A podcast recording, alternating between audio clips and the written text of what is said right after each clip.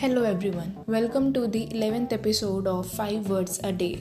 So, the first word for today is paradigm. P A R A D I G M, paradigm. A paradigm is a standard, perspective, or set of ideas. It's basically a way of looking at something. We can say primary meaning of paradigm is a standard or typical example, image, or epitome the word paradigm, uh, paradigm comes up a lot in the academic, scientific, and business world. A new paradigm in business could mean a new way of reaching customers and making money.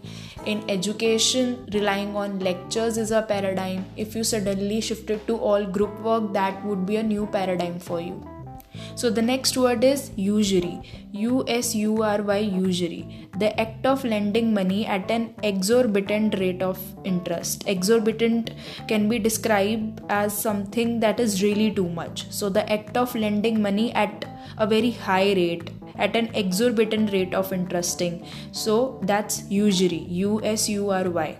Now, the next word is plunder P L U N D E R. It can mean stolen goods or money obtained illegally or the act of taking those things. So, that's plunder P L U N D E R. Now, the next is terse T E R S E. It means something which is to the point or brief, effectively cut short, or in other words, we can say in a concise manner, in a crisp manner.